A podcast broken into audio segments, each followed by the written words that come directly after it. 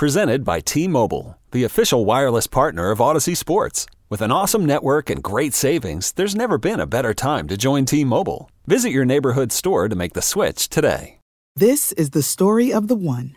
As head of maintenance at a concert hall, he knows the show must always go on. That's why he works behind the scenes, ensuring every light is working, the HVAC is humming, and his facility shines. With Grainger's supplies and solutions for every challenge he faces, plus 24 7 customer support, his venue never misses a beat. Call clickgrainger.com or just stop by. Granger, for the ones who get it done. Welcome to the Fantasy Throwdown Podcast, bringing you the latest in sports news, fantasy analysis, and opinions. Don't forget the hot takes. Can't have a sports show without hot takes these days. What about hot cakes, though? Mmm, I want some hot cakes. Now, here's your host, ready to jump into the thick of things, Dwayne Calendar. Hello and welcome to the show, everybody. Uh, today we're going to be talking NBA, and you know? I'll be honest, I haven't been able to do as much research into the NBA this year, but realistically, even with all the preseason games, I have a pretty good feel for these rosters.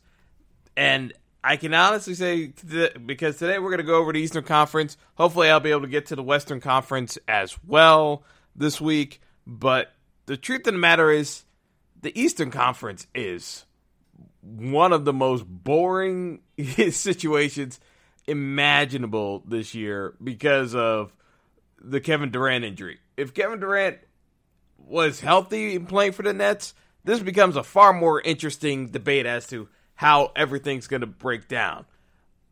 Because obviously he's out for the season uh, by and large, and it's just going to be Kyrie being a weirdo by himself the Nets will be entertaining for reasons other than basketball related uh, purposes. But uh, let's get right down to it with uh, my projections for these teams and, you know, just going through what I think is going to happen. The most interesting uh, parallel is going to be what the breakdown ends up being between the actual teams tanking for the overall number one pick because there's no Zion Williamson, but there will absolutely be more tanking on the forecast for a number of teams. So uh, I'm going to get right down to it to the three teams that will be competing for the overall number one pick this year. I don't think it's going to be anyone from the West involved. I mean, even though the Grizzlies aren't going to be great, I just I look at the Grizzlies uh, with uh, Ja Morant. I think they'll win enough games and they'll get close enough to 30 wins that, uh, you know, maybe and maybe uh, maybe they'll even sneak just over 30 wins. I, I, don't know. I think that's being a little bit too optimistic. But, you know, I, I just look at it as a case where too many teams in the West are going to win just enough games to be out of the running for – the overall number one pick. And I just think that between the Cavs, the Hornets, and yes, my New York Knicks, those three teams are going to be battling out for the overall number one pick this year. And I think they're all going to be in the neighborhood of 25 wins. Uh, I, you know, based on just looking at the rosters and then predicting how much these teams are going to lose and then proceed to start trading players, this this screams a three team race for the bottom and the machinations that will be involved with these teams tanking and they could say whatever they want. I mean, between the various uh, uh, uh, governing bodies of the NBA making cases that there's not going to be tanking. There will absolutely be tanking going on. Uh, there's no question about that. Uh, here, here's uh, he, and he, here's the bottom line about it too. The truth of the matter is there are so many bad teams in the league right now. They're they they don't even have to deliberately try to tank. That's because that's how off some of these teams truly are. But uh, yeah, let's let's uh, let's get uh, just to it with uh, the overall predictions because Washington projected win total for uh, Vegas uh, sports uh, betting purposes. Washington uh, over under is at 27 wins. The Knicks over under for wins is at 26. Chicago way too high of an over under. They're at 30 33 and a half. That's definitely an under. Uh, you got uh, Cleveland at 24 and a half and yeah, they could easily be under that. I just think that being, I, I just think that there are too many opportunities to uh, try to go under 24 wins. The East is so bad that there are enough teams that they can get wins off of. And the same applies for uh, Charlotte. They're objectively on paper the worst team in the league. I, I don't think there's any question without Kemba Walker. I mean, MJ is trying to tank for that overall number one pick. So while Charlotte doesn't even have to try, their roster speaks for itself about as to how bad it is. the The question is, is that you know, just looking at these teams, I, I just think that they're all in that twenty four to twenty five mix. I, I, you know, outside of uh, and and again, the Knicks could be dumb enough that they push really hard uh, and uh, tr- try to go for it. The reason being is the reason why I think the Knicks don't uh, even hit the over on 26 uh, or 27 wins this year is the fact that they have so many players playing the exact same position. When you draft Julius Randle and you draft Bobby Portis and you draft Markieff Morris, all playing the same position, those guys are going to be fighting for minutes all year long, and eventually they're going to get sick of each other. They, you know, they could say whatever they want. When you bring enough combustible personalities of that nature into a locker room, it's going to breed dysfunction. There's, there's no ifs, ands, or buts about it. The Knicks are going to have locker room drama this year, and you know, the it it it should at least be a somewhat entertaining year for um, uh, uh, the NBA beat writers uh, for the Knicks, provided that you know they're not banned from MSG at some point. Now, in the case of some of these other teams, again, Charlotte's just terrible. The Cavs are terrible, and are also proactively trying to tank. So, again, from a roster standpoint, the Cavs are under no pretense to actually try to succeed. Uh, if they could get rid of Kevin Love, they would. But, you know, he's basically resigned to just sell tickets. And if some team is actually dumb enough to trade for him at this point, uh, so be it. But I, I highly doubt that's actually going to happen. Um, so that brings us to the Hawks. Uh, the Hawks play absolutely zero defense. Trae Young and John Collins are entertaining. You know, it's nice to see Vince Young still helping out the youngsters. It, it'd be nicer if Vince Young was ever a defensive stalwart so he could teach uh, some of these younger players to actually play defense on his team. But uh, yeah, the, the Hawks will score a bunch of points. They will give up even more points. And yeah, with a regular season win total of thir- under 33 and a half, that is easily one of my bets for the year. Uh, Hawks definitely. I'm not even sure the Hawks break 30 wins this year. I- I'd be very surprised. They play no defense at all. Their personnel is mismatched all the time. Tr- Trae Young is the most exploitable guard in the backcourt on a, from a defensive perspective, other than Steph Curry. Uh, you know, there really isn't that much to say you can like about the Hawks, except that, yeah, I, I guess they're have a more upward trending future than a team like the Wizards, but other than that, I, I you know, I don't know what else to tell you, folks. Uh, the East is bad at the bottom. it's like uh, there's there's no nice way of putting it. There are a bunch of really crappy teams. Uh, next up, the Wizards, and honestly, the the Bulls very well could be behind the Wizards this year. Although the Wizards remain so objectively bad, uh, John Wall may never come back to play basketball in uh, in the city of Washington. Even if John Wall gets back healthy, as much of an albatross that contract is in the NBA, and even uh, there's talk that John Wall is trying to uh, Adidas is trying to buy out John Wall's shoe, contract. When you're getting bought out of a shoe contract, you know things have gone from bad to worse. Uh, but you know, it, it's one of those situations where, uh, from the perspective of looking at that Wizards roster,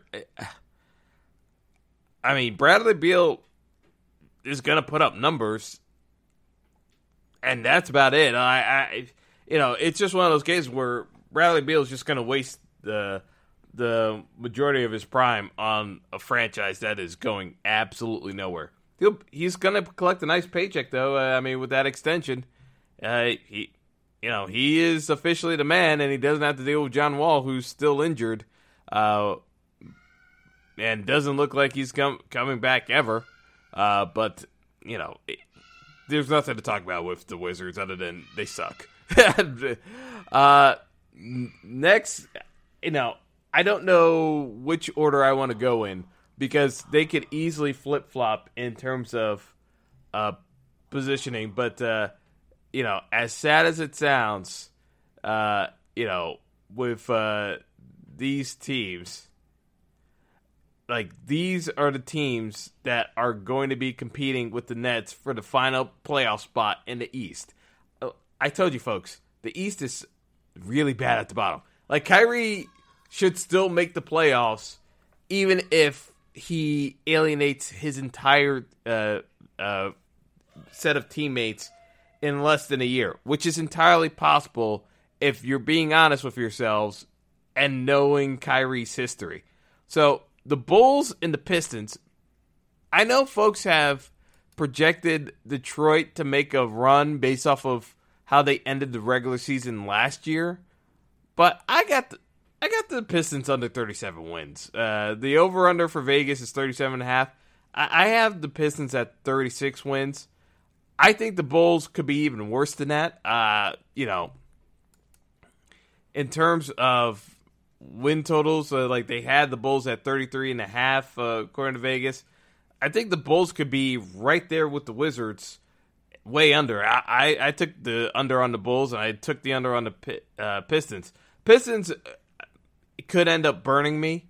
Uh, to be honest, though, because the East is so bad that the Pistons can, if they can get their act together and just focus on getting wins off of the bottom of the East, the Pistons could actually make the playoffs this year on the grounds alone. Like between the Nets and the Pistons, the focus needs to be on just feasting on the bottom of the East, and you can make the playoffs. Not, not that making the playoffs is in the East should be that lofty of a goal, but realistically, there's not much forward movement for some of these teams.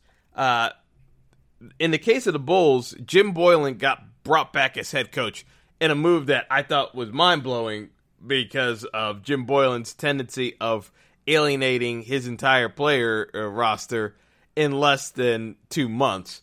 Uh, you know, they're in the honeymoon phase, but I could easily see the Bulls imploding by uh, end of November, and then you're heading into December wondering if Jim Boylen's on the hot seat. Which, to be honest, the only reason why the Bulls didn't consider making a coaching change is that they didn't want to have to pay Jim Boylen after they gave him an extension. Which why did they give him an extension? I don't know. Jerry Reinsdorf is not only a cheap owner, he also makes very puzzling personnel decisions on the fly. Great way of running a business, I guess, uh, if you're a billionaire. But if you're a sports fan, it it is uh, inherently aggravating. Uh, but uh, yeah, I I got the Bulls definitely on the outside looking in. Uh, but between the Pistons and the Nets, they're going to be battling out for the eighth seed in the East. Again, not exactly a lofty goal, but it is what it is in terms of uh, some of these teams. Uh, the Magic, I mean, I don't even like the Magic. like, but I have to put the Magic in somewhere, and the East is so not that good at the bottom. Oh my god. I'm so glad I started off with the NBA preview with the East instead of like, because uh, man, it is depressing looking at the East. I'm sorry. Uh, the Magic made no noticeable improvements at all to their roster, but should still be somewhere near 500 and make the playoffs just because of the fact that, uh, you know, the East at the bottom got worse somehow. Uh, I'm actually gonna give the Nets the slight edge, and so basically, if we're we were breaking it down, I think I got the Magic at 39 wins, and I got the Nets at 40 wins, and that's good enough to make uh, make the playoffs in the East this year. As sad as it sounds, like uh, I I kind of forgot about the Magic to be honest, but even with not making any improvements, they're still a better uh, team with uh, Vucevic and Aaron Gordon than the vast majority of these teams in the East. Not that it's really saying much because it's not. It's just the fact that the East is really bad, really lack of uh, of uh, depth at the bottom of the Eastern Conference. All right, uh, yeah. Next up, Kyrie and the Nets. Here's going to be the most interesting team in the Eastern Conference this year that won't actually do anything remotely interesting from a basketball perspective. How will Kyrie Irving, without KD, and basically running a team, respond? Here's what I predict Kyrie will be Kyrie. He's going to make a bunch of outlandish statements to the media. The media is going to run with it Kyrie will complain that he's misunderstood, and this will all go down before we even get to mid November. There's going to be a Kyrie flare up with the media at various points during the season where the beat writers are going to be wondering what is going on with this dude. Sports Talk Radio is going to be trashing Kyrie Irving. It, it, it will happen multiple points during the year because the Knicks are going to be boring, and people are going to say, well, shouldn't the Nets actually be at least somewhat competitive in the East to take uh, some uh, attention away from the Knicks? And the Nets won't have the wins to justify it. It's going to be a year where Kyrie Irving is going to get second guessed left and right without KD around. And because the Nets core did get disrupted with uh, uh, a couple of guys leaving uh, uh, leaving the roster to fit in Kyrie. You know, it's not the same roster as last year. And yes, Caris LeVert is a very good player, but the Nets as a whole, they're basically built for having Kyrie Irving uh, on that roster. I, I mean, uh, you know, yeah, you got uh, you got Dinwiddie, DeAndre Jordan is literally there to steal money. it's like he, he, might as well wear a ski mask uh, because I see nothing that uh, DeAndre Jordan brings to the table other than being a body to bring in when Jarrett Allen racks up a bunch of fouls. You know, there are just too many things I see going on with uh, the Nets where I don't think they have nearly as much flexibility as people project them to have. And I think it's going to be a struggle for the Nets to make the playoffs. Just being perfectly honest, I don't think uh, it's a case where they're going to be uh, they're they're going to be uh, ones that we're really paying attention to from a basketball sense. I think it's just more of a function of yeah, they're going to be in the mix for the playoffs, but that's about it. Moving on, we've got the Miami Heat and Jimmy Buckets. Listen, Jimmy's going to get a bunch of the headlines for the Heat, as you know, he should because he's he's finally going to be the man on a team again, uh, which hasn't happened since the uh, the Pacers days. Uh, but he, I, I, mean, uh, I'm saying Pacers, I mean the Bulls days. Uh, but he, here's the thing: I, if I'm being honest here, Miami, even with Adebayo, uh, Bam Adebayo playing well this year, which is my expectation, you know, Erik Spoelstra is a good coach. The ceiling for this team is about 44 wins. Is that better, good enough to uh, uh, beat out the Pacers? Yeah, it could, but you know, it, it, it's really going to be more uh, jockeying for position to see uh, which team can get the five seed in the East. Because I don't think uh, it's a case of uh, them being winning more than uh, 43 44 games. Uh, uh, just looking at the Vegas total, I think it's spot on with 43 and a half as the over under. I wouldn't touch that line at all just because that's where they are basically. Um, it's just not it's not one I, I, really want to dabble in. I mean, the only line like I uh, that I, I have full confidence in in talking with the Nets uh, before is taking the under on the Nets win total because there's no way I see the Nets winning 44 games this year. So I'm definitely under on the Nets win total there. For the Heat, that line is spot on. I'm staying away from it. Uh, Indy. Uh, so the Pacers are at a uh, over under total of 46 and a half. Could they win that amount? Yes. Do I think they will? No, but it's close enough that I actually want to stay away from it. To me, it really comes down to how well do the Raptors and Celtics play. If the Raptors and Celtics play to their expectation level, the Pacers can't get to that uh, point. Um, you know, the Raptors and Celtics both can win 47, 48 games this year. I don't think the Pacers can uh, the Pacers would need for the Celtics or the Raptors to get injuries or just not play up to expectations. But those are the gatekeepers uh, in terms of the Pacers being a top four seed in the East. They got to uh, find a way to get enough wins to get past the Celtics or the Raptors. I don't think it happens. Uh, so, you know, I wouldn't necessarily make a play on the over under line for the Pacers this year just because it's close enough.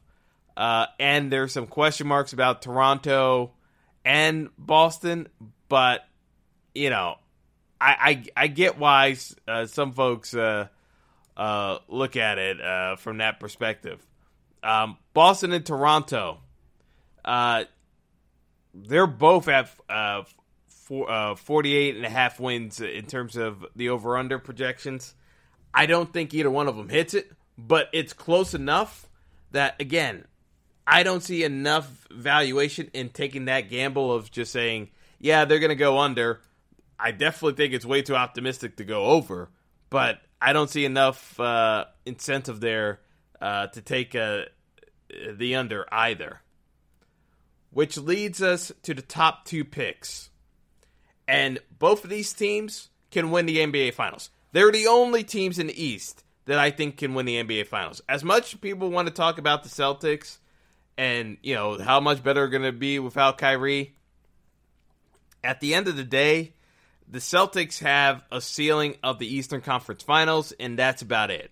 They do not match up well with Milwaukee, and they don't match up well with the Sixers. Same goes for the Raptors. The Raptors can get to the Eastern Conference Finals, but they are dead in the water against the Raptors or the Sixers. And the problem is, is that you know, best case scenario is hope for the Bucks or the Pist- uh, Sixers to uh, have some injuries this year, and that they end up dropping, so that the Bucks and the Sixers end up pairing off uh, uh in the uh, uh, in the semifinals rather than the Eastern Conference Finals. That's the best case scenario. Worst case scenario for both the Celtics and the Raptors is that they have to face either the Bucks or the 76ers in the semifinals, because I think they're both drawing dead in the water. Now, between Milwaukee and the 76ers, who's going to get the overall top seed? My bet is on Milwaukee just from the standpoint of the Sixers losing Jimmy Butler. I think is going to have more of an impact on them than people realize. And the fact that JJ Redick is also out of the building. The Sixers' lack of perimeter shooting could end up being the one thing that screws them over entirely. Because unless Ben Simmons work consistently can hit a jump shot, the Sixers I cannot see them beating the Bucks. I don't see it happening unless Ben Simmons has the confidence to at least attempt. It's like I'm not even talking about Ben Simmons hitting a bunch of outside jump shots from 15 18 feet or draining a couple of three pointers. Ben Simmons has to at least shoot the ball to keep teams honest. That's the biggest thing that I see uh, coming out of all of this. So, in my opinion, where it comes down to the East is the Bucks should win the East with 56 or 57 wins. Uh, you know, the Vegas total again 57 and a half wins uh, for the Bucks. You know, Philly the over under is 54 and a half. I could take the over on Philly. I could I, I, I could I could do that. Um it's going to be close. So it's like I'm not wager I wouldn't wager a whole lot on that, but I can definitely see the Sixers winning 50 uh, 55 games. I see the Bucks closer to 57 58 wins, which not for nothing based off of how tight the West is going to be this year the, the Bucks could have the overall number one, uh, overall top seed uh, in both conferences based off of uh, record if things break right for them. So, I mean, in terms of winning the NBA Finals, I, think both the Sixers and the Bucks have a better than 18 uh, 18% chance of winning the finals, which is uh, like going back to years past like the East haven't hasn't had a team with a chance of of winning the finals that high. I mean, you got to go back to the Heat.